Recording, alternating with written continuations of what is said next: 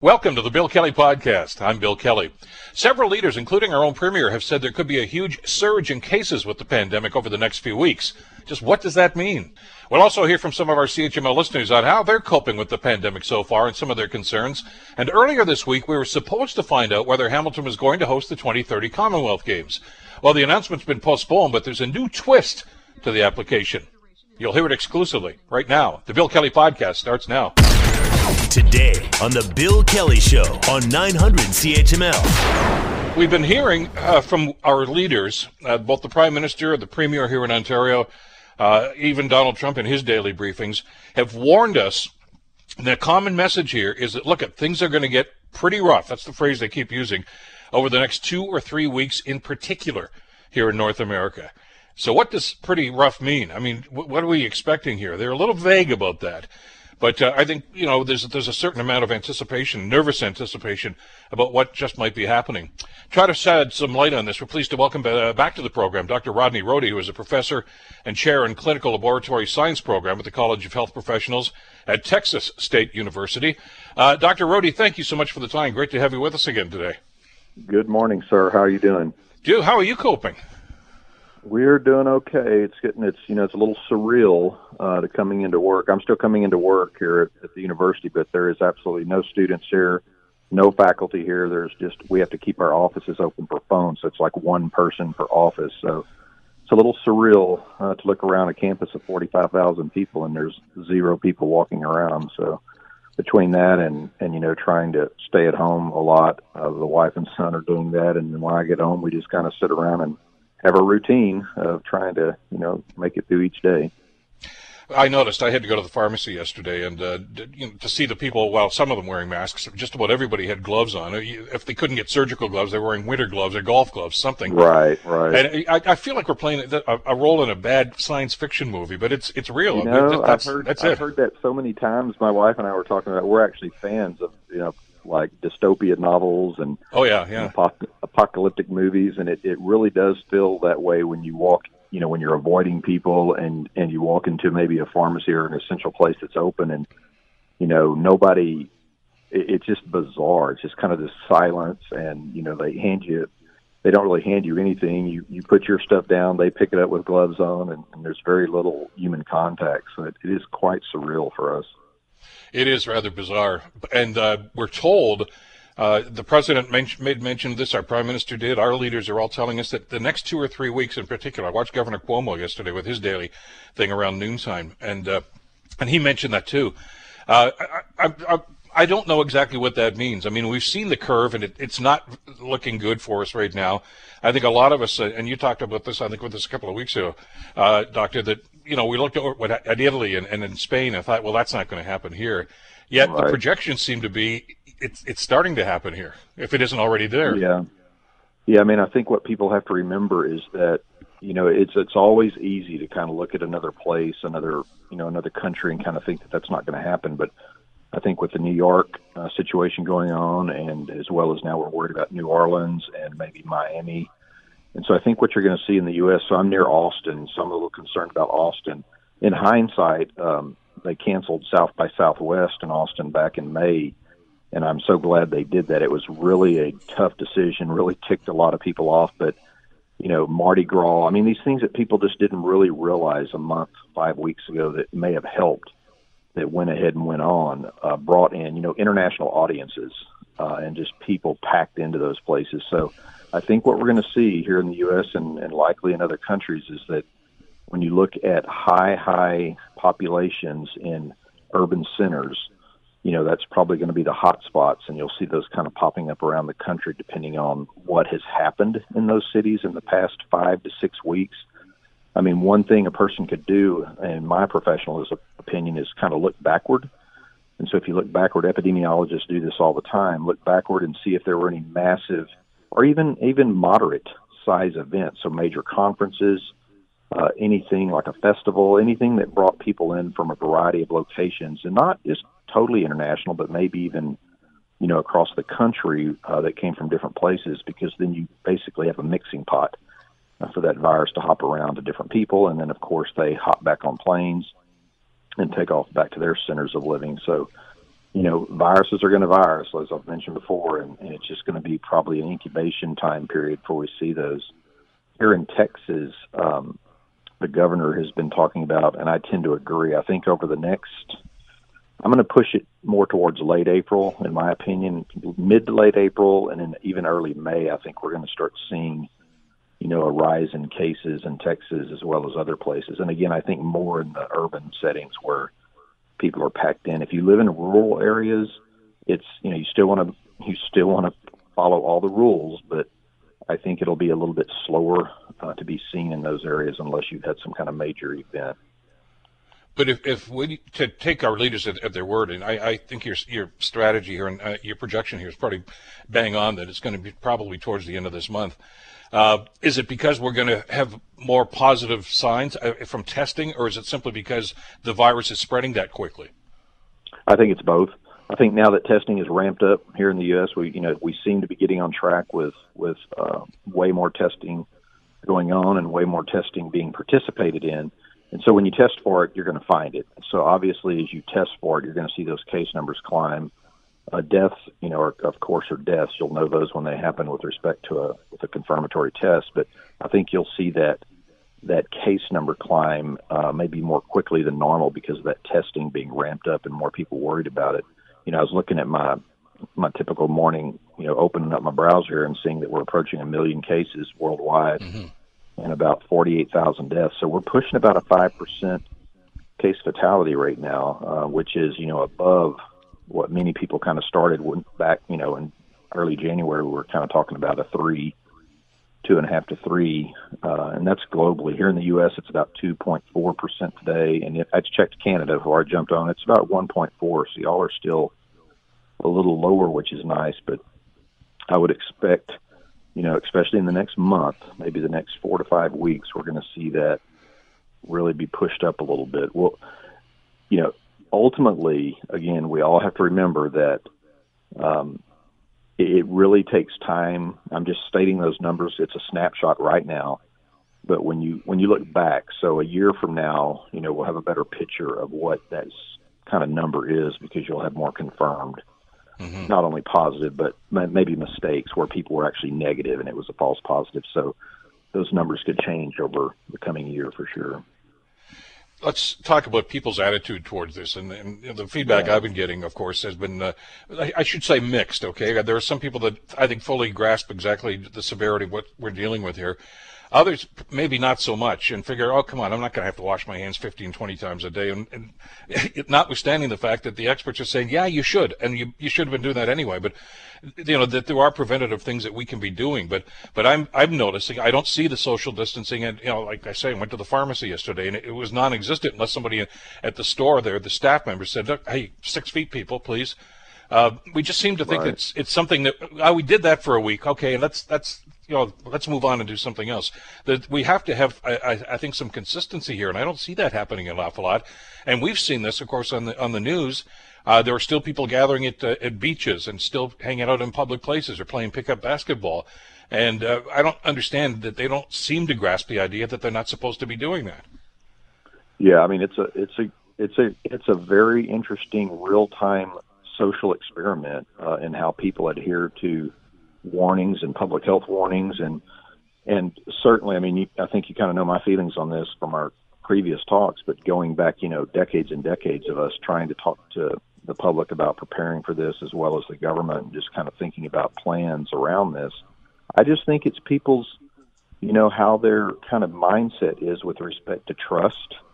Um, I mean, I think in the U.S. we are actually turning a corner with it. I mean, we are the highways are I, I had to drive this morning in I-35 in Austin, usually a nightmare.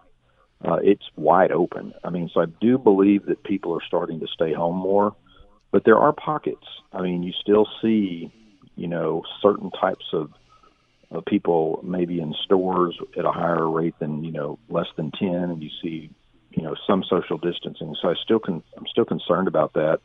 And then you just see individuals, you know, either either in the media or on social media and, and just doing things almost, you know, in spite of all the warnings. And I just don't know if that's for attention or just, or what uh, they're thinking, but they're certainly not realizing that, you know, even if they avoid something, they can still be a vector and can harm somebody that you know can't fight it off as well. So I try to talk to people about you know their hands, their very bodies are basically vectors for a virus, and so even if they're not sick or not getting you know as ill as other people, they are certainly a, a vehicle to literally kill somebody. So they need to kind of pay attention to what's going on and take it seriously.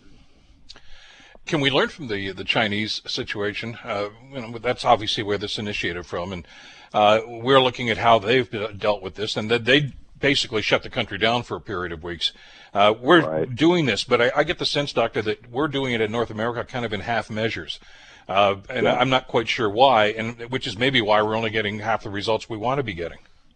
Yeah, you're absolutely right. I mean, I think you hit the nail on the head. I think, I think the difference is again, this is just a little bit of my personal opinion, is that the mindset of the people, as far as how the government um, kind of sets up society, and certainly China is different than the U.S. and, and even Canada. And I think, you know, Americans are definitely known for their independence and their kind of get it done attitude. I mean, you guys know this, and and I see that in my friends and, and colleagues. We're a country that likes to go to work every day and and I just think it's hard. It's really hard for people, even if the government is stressing it. What I wonder, um, and this may be kind of what you're hitting at, is that will there come a moment, and it may be, you know, we, in hindsight, we may say this should have happened earlier, but will there come a moment where, you know, governors and or the president basically has to enact, you know, some type of martial law and just forbid people from, you know, leaving their homes or their yards at least?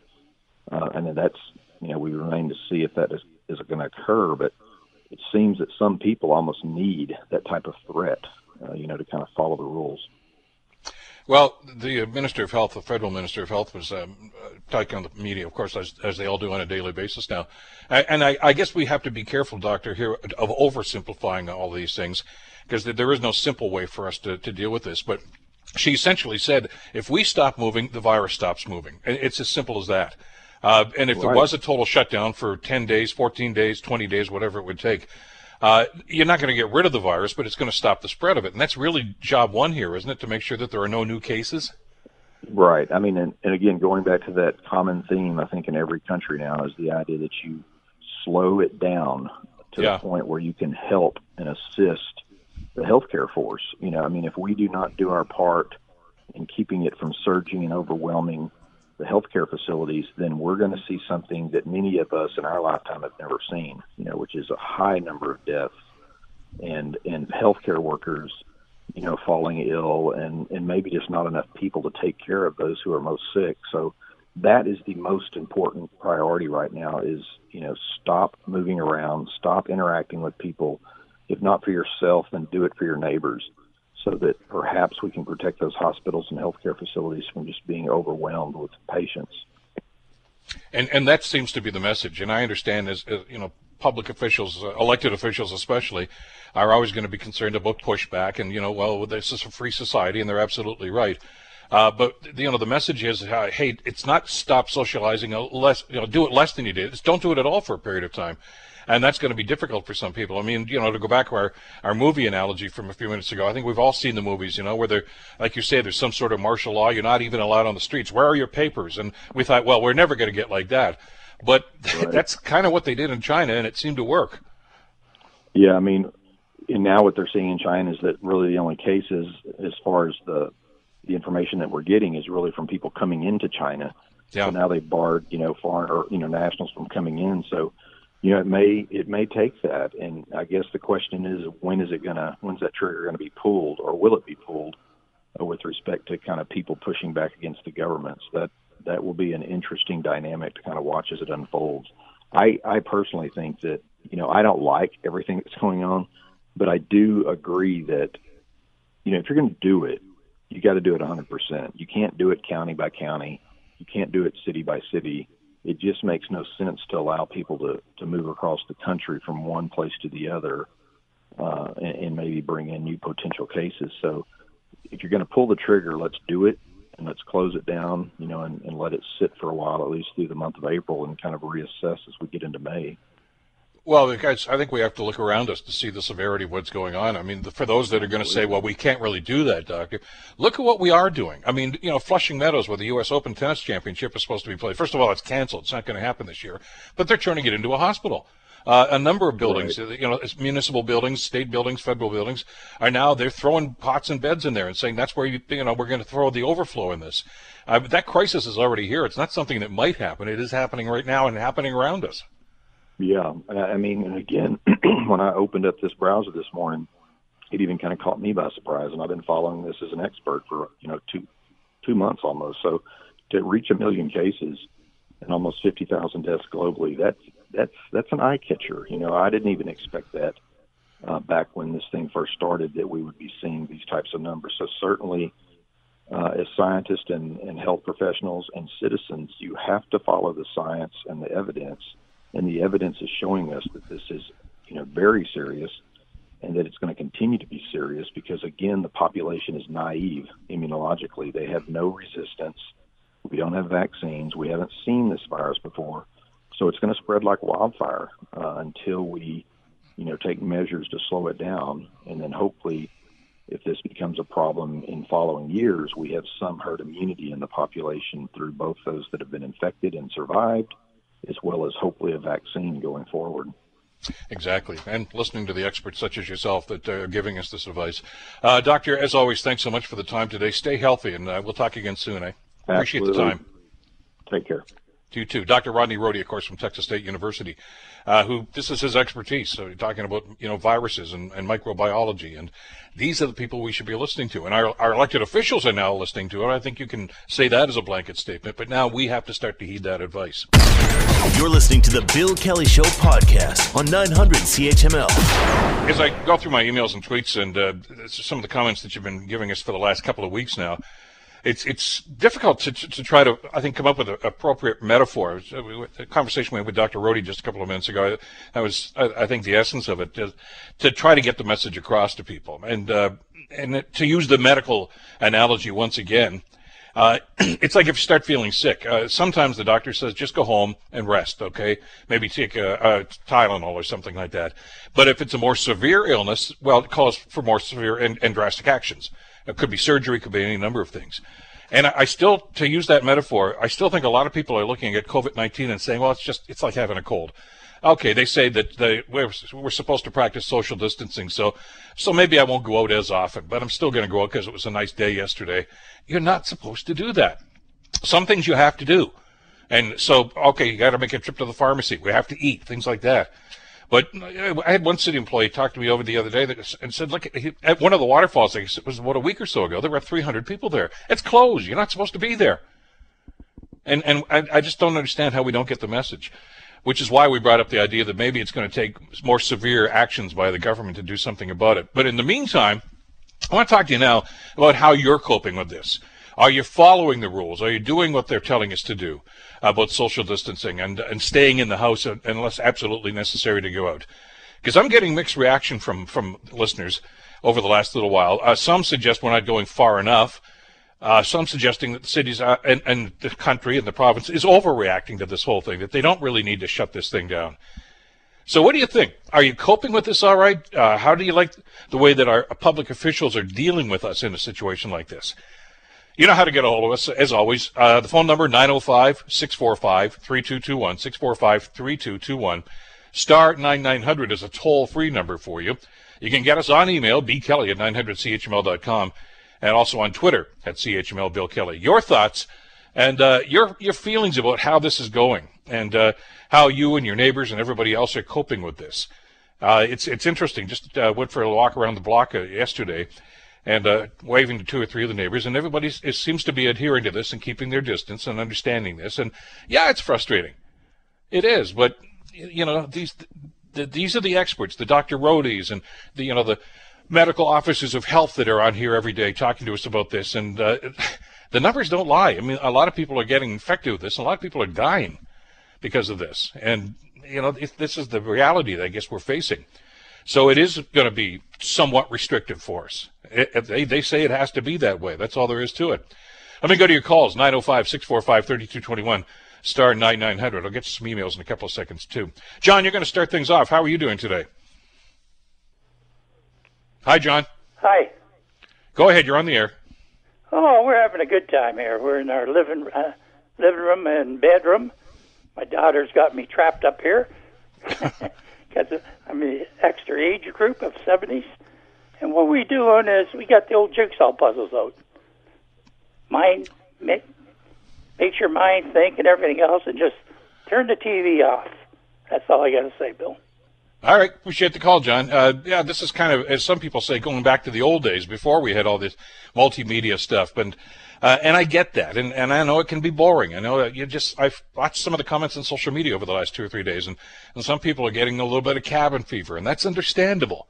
But I guess what we have to do here is keep in mind the greater good, why we're doing this. You know, this is not a, a game, it's not a test. Uh, it, it's not a reality show. This is it's reality uh, that we're dealing with here. 905-645-3221, start 9900. Uh, David on email at bkelly900chml.com. David writes, uh, if you look at China, North and South Korea, Japan, and many other countries from Asia, they have all reported low numbers of spread and death. China's population is about four times that of the USA. What do most of these countries have in common uh, that the countries with the high community spread uh, that don't have? It's he says face masks, and and that's a debate that's going on. That's one of the debates that's going on right now, as to whether or not we should be wearing face masks as we're going back and forth. Uh, when I was at the pharmacy yesterday, I, I, about half the people there had face masks on. Initially, they said don't because it's it's it's not really going to be helpful. Now they seem to be saying don't because well, if you're using it, that means somebody who's a first line healthcare worker or a police officer or whomever doesn't have it. I mean, we don't have enough masks. That that seems to be the reality. So they would prefer that we didn't. Uh, which I always found was, was oh, I can live with that. Okay, there aren't enough, so we have to to ration these things. But on the other hand, uh, no matter what kind of a, a virus we're dealing with here, uh, you know, if you can stop the, the the, the passage of the virus from one to another, and if it's coming from mucus or it's coming from droplets or whatever it is, uh, the mask would certainly at least curtail that, if not, you know, stop it altogether. So, I mean, if you've got one, I, I, why not? And gloves, of course. Just about everybody in the store yesterday had gloves on, and uh, we don't all have uh, surgical gloves, of course, but uh, winter gloves, whatever it took. And you know, maybe a little silly wearing those sorts of things in April, but it's uh, it's it's carrying along with the theme that the doctors and the professionals are talking to us about to make sure that we don't pass the virus on and washing your hands more often, etc. It's uh, it's the new reality, I guess. 905-645-3221 start 9900. Uh, some people are deemed to be essential workers and are still going out there, and uh, and they're very upset about those of us who don't need to be out there but are out there anyway and not really doing what we're supposed to be doing, uh, which creates a higher risk, I guess, for some of those folks. Uh, John uh, had a couple of good points though about staying inside and just dealing with it. But what about those that have to go outside? I'm going. To, uh, Finley is calling us now. Uh, Finley, thank you so much for being on the program. How are you today? How are you feeling? Uh, I'm doing good. How about yourself? I'm hanging in. I'm hanging in, living from from the house here and doing everything we're supposed to be doing. Now, you're, from my understanding, you're you're a construction worker, so you're out there working. Yeah, every day we're out there working. You know, it, it's hard to maintain your social distance, and when you got, you know, if you got something heavy to pick up, you need someone to help you. I mean, you're touching all this equipment, shovels, tools. It's hard to keep everything clean, and then the worst thing is you don't want to go home and bring it home to your wife or your kids, so it's scary. How do you how do you cope with that then? And how do you how does your family feel about that? Well, she my wife's working from home right now, and you know she's worried about me all the time, and I'm worried too. I like that's my last worry is you know I don't want to get them sick, so every day you got to go into work thinking, you know, try and do your best and keep clean, but sometimes it's hard, right? You don't have hot water on the job site. How can you wash your hands properly? Yeah. How do you keep clean? You hop in a truck, you touch something that someone else has touched. It's tough. Yeah, when you're when you're at work, uh, do you have your own tools, or are you sharing tools with other workers? We share tools with other workers, right? I mean, they're not really enforcing it yet on the job site, so I'd like to see the government try and act and maybe just stop for two weeks. You know, if you're not that essential, if you're not working on hospitals or houses for people, maybe just stop the construction industry for two weeks and say, you know, let's stop it.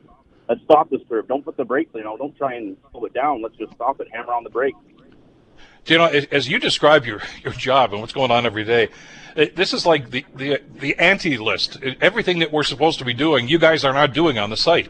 You don't have hot water. Uh, you know, you can't stay six feet apart from each other. You're sharing tools. So, I mean, you know, it's, I, you guys are, I don't want to say you're a disaster waiting to happen, but I mean, you, I'd be pretty nervous if I were you in a situation like that because you just don't know. No, exactly. Like I wish the union would even step up, but I mean, you know, unfortunately, the union, like, you know, they want their money, obviously, but I mean, is it worth having the brothers and sisters die on the front line because they're not willing to protect their workers? Like they're there to protect us. They should be saying, you know what? No, we got to protect our brothers and sisters, and we got to stop this from happening because it is a disaster waiting to happen in the construction industry. Has anybody talked to to the union reps about this? I haven't talked to the union reps. No, not yet, but I will be. Yeah, it might be coming. Liz, stay healthy, please, and thanks so much for the call today. Thank you very much. You have a great All day, right. and you too. Stay healthy. You too. 905 645 3221, star 9900. How are you coping as we head into uh, uh, another day of, of uh, what we're supposed to be doing? Hopefully, so, uh, social distancing, et cetera, et cetera, et cetera. Brian, you're next on the Bill Kelly Show. Good morning, Brian. How are you today? Morning, Bill. How are you? I'm doing fine. Are you coping okay? Absolutely. I'm. You know, I I got to go along with your previous caller. I'm in. I'm out and about. It's. Uh, I'm in an essential service. We actually supply the construction industry, Ah, okay. and it's. Uh, the thing that I've noticed over the last, I don't know, since last Thursday, Friday, there's a lot more traffic out here now than there was before. So it's like people are letting up a little bit, thinking, eh, well, maybe I can do this or do that.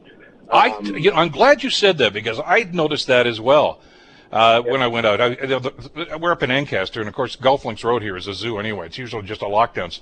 Uh, and the first couple of days, though, just whole thing. I mean, you could play street hockey on there if you wanted to because there's that little traffic. But it seems as if people are saying, "Yeah, okay, I did that for a week or two. Now I'm, I'm ready to just get back to my normal life." And that's that's Yeah. not what we're supposed to be doing. No, and I, I agree. I mean, the QE, the 403 corridor, it's uh, there's a lot more traffic than there was last week. Um, but I, I, I tell you what I what I would like to see, and I'm I'm all with John about the construction industry because we're the same way. We get equipment back, we've got to deal with it. We don't know where it came from, who touched it. Yeah. So there's a lot more steps involved in that. But what I'm the daily pep talks, and that's what I'm referring them to, between the prime minister's uh, news uh, his broadcast and then Doug Ford and all that. Uh, all the questions yesterday that I heard, and I listen. I want to I want to know what's going on and and Sure. be proactive. But Mhm. I'm hearing, you know, we've got these models of what it could be. We've got these models of what it might be. We've got these models, models, models. I think it's time to throw the numbers out because I don't think people realize. I think those numbers, you know, good or bad. What's the what's the lower scale model? What's the higher scale model? What what are the possibilities that we're looking at? Because I don't think people totally understand the urgency of what needs to be done, and I don't think by you know you know keep telling us to wash our hands and all that stuff. That's fine, but what's the outcome if we don't? That's what they need to put out there, and I, I'm just I, I look at these daily. Uh, broadcasts as pep talks, and they're not really giving us any more information. They're telling about what's coming, what's coming, but tell us what's really potentially coming. I think that's what the wake up call that people need to fully understand what could happen if they don't do this stuff. Yeah, when when you've got the prime minister and the premier, uh, they they both said the same thing yesterday. Uh, the next two or three weeks are going to be tough. Trump said the same thing the other day too. What's tough mean? Does that mean they're expecting a big spike? Yeah. Well, how tough? But uh, you know what? If we do this, we may get to this point. If we don't do this, we could get to this point.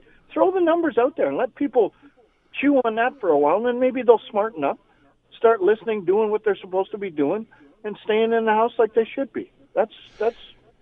They need a kick Yeah. in the pants, Bill. They need a I, kick in the absolutely, absolutely. Brian, stay healthy. Thanks so much for the call Thank today. You too. Thank you. 905 645 3221, star 9900. Email bkelly at 900chml.com. How are you coping as uh, we go through this uh, this crisis? And it is a crisis. Uh, or Larry on email says, uh, Good morning. As you're aware, I drive truck and I go directly home and stay there until the next day. When I go to work with no sports, it's rather boring. However, it's better than the alternative.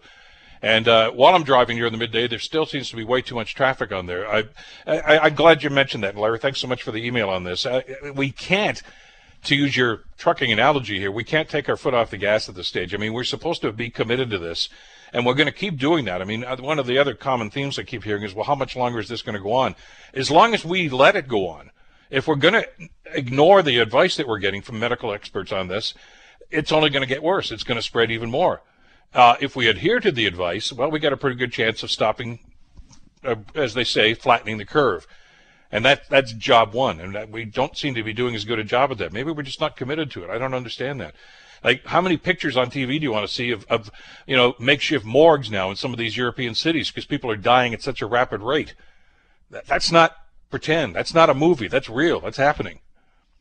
905 645 3221, star 9900. Frank, you're next on the Bill Kelly Show. How are you feeling today, Frank? That's not too bad at all, uh, Bill. Good, But I want to tell good. you, I'm of that age category that that I must stay indoors, and it takes, uh, you know, to answer your question, how you how you uh, dealing with it. It takes an undeniable amount of self-discipline. There are risk takers in this world, as you well know, people that will walk across uh, wide open areas on a tightrope, climbing up mountains, and they they never think of consequences. But you know, if you, I was watching, I don't know if you watch CNN much. Chris Cuomo, who's on air on uh, Yeah, TV yeah, tonight, he got contracted just a few days ago. excuse me, and he was a healthy man in front of that camera on every night. He was put on the floor, hardly being able to breathe in moments. Now that is what happens. People have to be not that you want to show people these incidents of people suffering. That's sad, but no, everybody has to join it. But I want to mention one other thing, if I, I may. saw, by the way, just on that point, though, I'll give you a second as- to, to finish off. Uh, I, I watched it the night that uh, that he had uh, told everybody that he had contracted the virus, that he had tested positive. And he described the first couple of days, and his brother, who's, of course, the governor of New York, uh, mentioned it yesterday on his daily briefing. And saw, uh, same thing. I mean, Chris Cuomo, for people that watch CNN, he's good. He's a guy that looks like he's in pretty good shape. He, you know, talks about the fact that he cycles and does a lot of stuff. But he talked about this is not. He said this is not like a, a, a flu bug. He says this just knocked me on my feet. He says he's got the shivers, he's got a fever, Uh-huh, uh, the shakes, every joint in his body aches. I mean, this you don't want anybody to go through this. Well, you know, you hear a lot in in uh, comparison, uh, Bill. People that are sending. Dad had to go to the hospital this afternoon, or or Sally didn't come home, she, and then they didn't come home after that. They're they're, you know, it's sad to say, you know, it, it's Italy in, in the making. They they never saw their relatives to say goodbye. This is extremely serious. There's no two ways about it. You can't gamble against it. The the, the most uncon- uncontrollable part of this, uh, Bill, is nobody. Uh, you when they show that so many people have gone from wherever it's, it's a nursing home or, or whether it's off of a, a ferry, they can't really put their foot down as when exactly where they where they were and got it. Now, people coming up from the south, they may not even know they have it because it, it it's sort of like sets into your system and, and almost and almost works on its own time clock as the one that's going to hit you, and that's based upon your immune system and who you are and, and what circumstances you're in. So, but I want to, I want to lead on to something else here, Bill. You got, you got about 30 seconds because I I'm got a going bunch to of destroy folks it here. quickly. It's concerning uh, as to what the projection is to open up the schools in, in early May. Now, by what criteria? I, I got to see what they're going to claim as going to be the go-ahead point because this virus. I, I'll tell you. I'm just going to fast forward, Bill. I wouldn't want to step outside to go anywhere into a store that would be starting to open because the education open, we want to open without knowing in a degree of certainty where is your your your template? Where where in the world did they start doing this? And it won't be Italy after the a, a rebound that it kept on having to say that you now can feel confident to go outside. I, I just think this is something to be concerned about. We should emphasize no, we want to have some degree of absolute certainty that the virus has retrieved before we put any back anybody back on the road or whatever they're going to do. What do you think? I'll I, leave it I at agree, that. Frank. I'm gonna I'm gonna let you go and get Sure, some other thanks. folks on, but I agree. And I well, I'll tell you right now, I, the students are not going back in May. Uh, that's not going to happen because we have not gotten rid of, of of the new cases. As a matter of fact, they seem to be increasing, and that's kind of frightening. Uh, let me see. Where are we going next here? Uh, bum, bum, bum, bum, bum. Eric, you're next on the Bill Kelly Show. Hi, Eric. Good morning, Bill. How are you? Good. How are you feeling today? Uh, a little relieved that we're finally putting some measures in place to uh, limit the number of passengers on the bus. Uh, as you know from all the uh, reports that have been going out, uh, we've been very stressed lately. How are, how are the drivers responding to this, Eric? I mean, uh, you know, 30, 35 people on a bus. I mean, come on. What they don't get the message. Exactly, and and that's why it's come to what it has. Uh, you know, my drivers have been saying, look, you know, it's heartbreaking to leave people behind. That's not in our nature. We, you know, we always try to fit everybody on, uh, but the reality is we're not doing them any uh, any disservice by loading them on. Uh, we're actually causing them harm. And when you've got the premier and the uh, prime minister saying social uh, and physical distancing of six feet, uh, it's it's irresponsible in our mind to be piling that many people into a bus. Well, there's people that just take advantage of this, Eric. That's what it comes down to. Uh, you know, we heard the stories from some of your drivers. That, I mean, you know, there are people going down to the lake to go fishing and things like that. That's that's not what this is for, and that's not what they should be doing in times like this. And look at you guys and and we're, we're, talking with Eric Tucker, of course, from the Amalgamated Transit Union. Uh, you have the right to a safe workplace, and if if these people are going to continue to do this, uh, I'm not suggesting they all walk off the job, but they just might say, you know what, it's not safe. We're not driving the buses today. And how would people do that? That's that's not the end result we want to hear. That you need compliance. You're absolutely correct. We're out there, as we've been saying all along, for essential service. Uh, and the fact of the matter is, when you're climbing onto that bus to go uh, just hang out down at the, the mall at Jackson Square or to go fishing or whatever, uh, you're taking a seat away from an essential service person who may need that seat to get to work. Uh, we have a lot of home support workers who go in and take care of our seniors in their homes, uh, get them out of bed, take care of them, clean them up, get them fed. Uh, and if they're not able to get to work, then they're not able to take care of those people and they're left laying there in their own waste and stuff. And you really need to think twice before you climb onto that bus. Do I really have to make this trip uh, before you get onto that bus? Please. Eric, you and uh, your drivers uh, do a great job at, at, the best of times, day in and day out. But uh, under these very, very trying circumstances, uh, please uh, extend our thanks to each and every one of them for going to work each and every day to make sure that this happens. And uh, stay healthy. Thank you, Bill. I appreciate it. And just one quick uh, other matter. I just want to make sure everyone in a PMD or a wheelchair understands that they really should be bringing an assistant along uh, because we're not able to assist them due to the uh, six Absolutely. feet uh, uh, barrier. Yep. Excellent. Eric Tucker, thanks again, Eric. We'll talk soon. You're listening to the Bill Kelly Show podcast on 900 CHML. One of the other things that I, I guess is on hold right now, too, is uh, uh, Hamilton's uh, bid for the 2030 Commonwealth Games. I, I, think we all know the background. That's the 100th anniversary of the Commonwealth Games. The first ever Commonwealth Games was here in Hamilton. And uh, that's why it seems fitting that uh, that we should get the bid for this. And uh, there was a, a, great deal of effort and, and, uh, and, concentration that went into this bid in the initial stages. But it seems to be up in the air like everything else is these days. Lou Frapporti joins us. He's a spokesperson with the Hamilton 100 team. and he joins us here on the Bill Kelly Show. Good morning, Lou. How are you doing today? Feeling well? I'm uh, I'm well, Bill. Thank you so much. Good. How are you? Uh, good. I mean, that you know, we've mentioned that last week. I mean, how are you doing today? It was usually just a conversation opener. Now it's a sincere question. You know, is everybody okay here? But uh, let, us get into what's going on here with the bid. Um, as, as, you and I and PJ Mercanti talked about this on a number of different occasions, uh, things seem to be coming together quite nicely for this. That which is no way indicating that you know you guys were out of the woods. There's still a lot of work to be done. But what's the status of it right now, Lou? Well, I'm, I'm happy to share that with you and your callers, acknowledging that the community has a great deal uh, on its mind right now with, with the pandemic and the disruption that that's causing. But we have been in communication with the leadership of, of Commonwealth Sports Canada and the Federation itself. And uh, I'm delighted to share some news about that as perhaps a welcome distraction from what we're all having to contend with. So we have been in discussions with them over the last week or so uh, they, as you'll recall, and maybe some of your listeners will recall, were uh, intending to make an announcement with respect to the Canadian preferred host city by the end of March, but that was postponed for obvious reasons. And in speaking with them subsequently, uh, they confirmed that Hamilton's bid was very strong.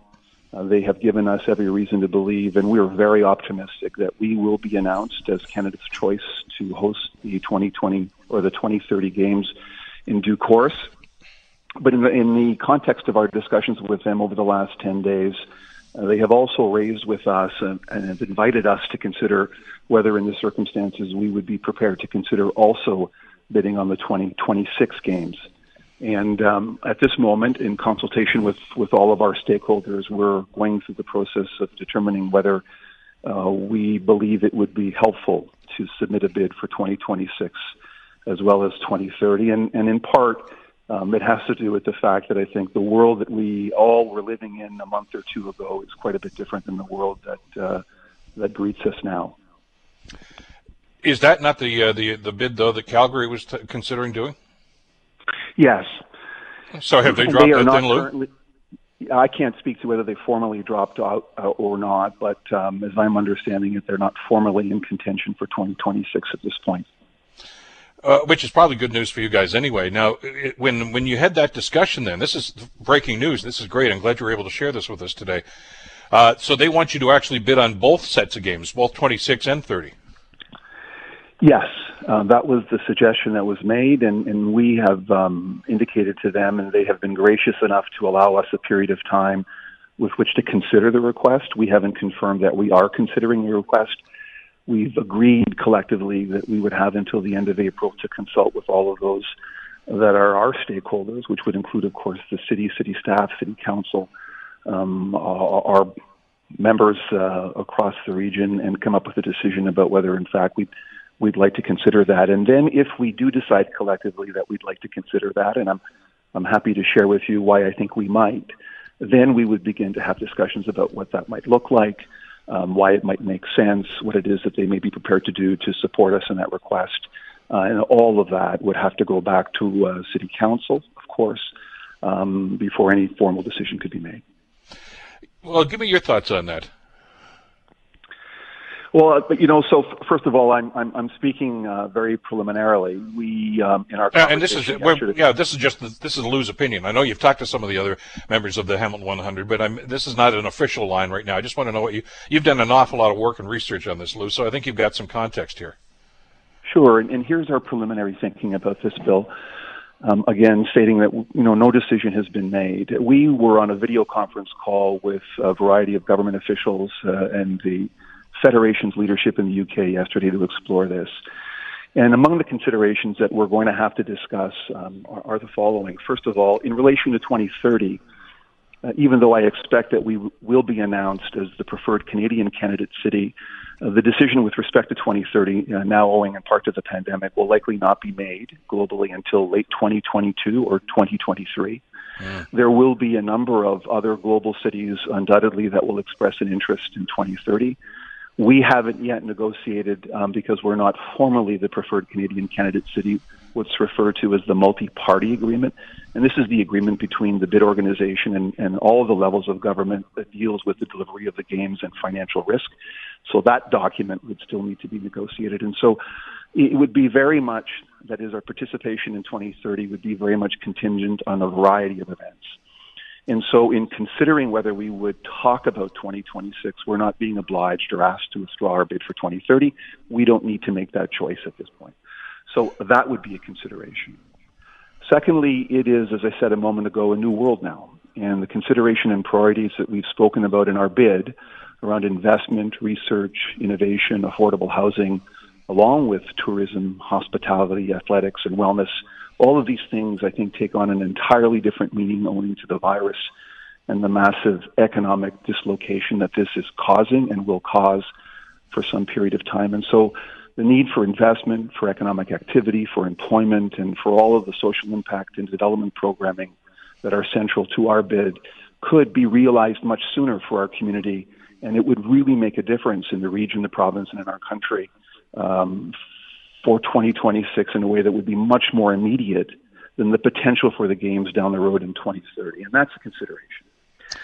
And Lou, the, um, you know, go I, ahead. No, go. Sorry, Bill. Go ahead. No, no, please go. No, ahead. I was just going to ask you. You've had this discussion with the Canadian uh, arm of this. Has there been any discussion with the international members here that uh, that uh, that you know? In other words, where did this idea come from? Is this something that was hatched here, or is it the international body now that's saying maybe that's not a bad idea to have one city do two consecutive games? Well, to be clear, so first of all, this was brought to us recently. Um, as I said a moment ago, the discussion that we had involved not only the Canadian leadership of the Commonwealth Games Association, but also the UK leadership. And so David Grevemberg, okay. the Federation CEO, was on the video conference call with us yesterday talking with us about this and exploring this idea. It, as it's presently constituted, the offer isn't that we do both the suggestion is that we consider also putting a bid forward for 2026. And so, okay. uh, as it currently stands, uh, if this were to go and we were to submit a bid for 2026, and assuming that that, that bid might proceed forward, as what we're currently looking at now is 2026 an alternative to 2030, recognizing that 2030 is the centenary Um, but were the appropriate offer to be made, which um, I think satisfied all of the requisite stakeholders in the region, dealt with the issue of risk, presented some incentives, and I think, without speaking definitively at this point, presented the risk or the benefit, I should say, for this community of employment and investment, the prospect of tourism. Um, I think that's a conversation that we'll likely want to have without prejudging its outcome. What does this do to if if this were to happen? And I know we're we're still speaking in the hypothetical here, uh, but to your cost estimates, I mean, basically, if if that were to happen, and, and let's go down that road for just a little bit here, Lou, where okay, you do make a bid for 26, and and you are the Canadian uh, representative for for that uh, those games. Uh, what about the investors here? I mean, all of a sudden you've you've just shortened the time frame here, which is uh, not enough time, or is it going to be enough time to prepare the city and to prepare all the amenities that you would need to prepare to have the games? I mean, right now you've been working up until this week on the premise that it was going to be not be for another ten years. Right. So it's a great question, and here's what I can say about that right now. First of all, these are the 2026 games, uh, and so uh, we're talking about six years out. There's no question, though, that that compri- compressed time frame would oblige us and the Federation and, and Commonwealth Sports to really move quickly to come to an agreement and understanding. Uh, although we didn't get into it in any detail, what they had suggested to us was that, is that they were very open to conversations around uh, incentives and inducements um, as a way of mitigating the risk and dealing with whatever considerations or concerns might exist in putting on an effective game for 2026. Uh, they're open to conversations about the approval process. They're open to conversations about how to make this as efficient and timely as possible. And I think were we to express a resolve to discuss this with them, um, um, my sense of it, and they've been very gracious and extremely supportive, is that they would move heaven and earth to make it work for us and all of our stakeholders, including the various levels of government that would have to be involved in doing this. So, if there was a resolve uh, to go forward, and, and, and if our partners at, uh, at City Hall and within the province and federal government were all of a similar mind, I have no doubt that this could be done and, and done, uh, I think, in a very effective and positive way. And from the information you've given us so far, uh, it's not as if you're recreating everything here, because as you talked about with the committee, as, as you shared with us a couple of weeks ago, Lou, uh, a lot of the amenities that would be necessary for the games are already here. Uh, you're really building on some of the infrastructure that's already in existence. Correct. And look, there's just no getting around the fact, again, without, without prejudging the outcome of this consideration, is that um, we want to have an open mind about it. The success of the 2022 and especially the 2026 games is going to be important to the games as an institution and leading up to 2030 and its centenary. They, they've asked us whether we, we consider discussing this with them as something that they felt was important for us to consider we feel, given that we're the birthplace of the games in 1930, that we have an obligation of stewardship to the games. We feel it's important to support them in any way that we can, if we can. And it would seem, at least to me, to be short sighted and to refuse to have an open mind about that conversation.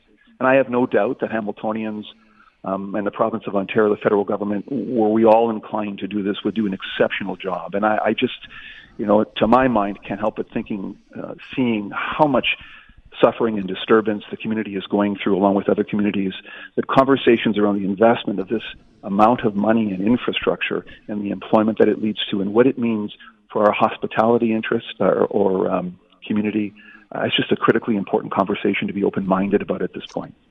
Uh, obviously, Lou, everybody's hit the, the, the pause button with just about everything these days. Uh, but this uh, accelerating this time frame, if this were to happen, or at least the conversation to accelerate the time frame, uh, means you guys have got to sharpen your pencil and get back to work. I mean, there's going to have to be some discussion here, I think, pretty soon. Yeah, it's a really, Bill. It's a really challenging balance. We we are extremely sure. sensitive to what's going on in the community and the world around us. I think for most, understandably, we're all simply reacting to what's happening. It's been very, very difficult for everybody. Uh, I, I would absolutely allow that for virtually everyone, conversations about an athletic event or sports or even investment um, seem maybe a little peripheral to just getting through the next few weeks and months. On the other hand, um, you know, infrastructure investments and, and, programming of this magnitude require so much advanced planning, and so we, we are um, quietly and behind the scenes talking um, very intensely about this and trying to find a path forward, um, looking towards that that that moment. I, I hope weeks and months from now, when things get to be a bit more regular, and we're really needing to talk about economic activity and investment and support for this community and the businesses within it, that the conversation will seem more timely, and we'd like to be prepared to be able to meet that moment if it comes to us. Well, and as we've discussed on the program here, uh, this is obviously the crisis. This is what we're doing here with COVID 19, and as you mentioned, trying to get through this.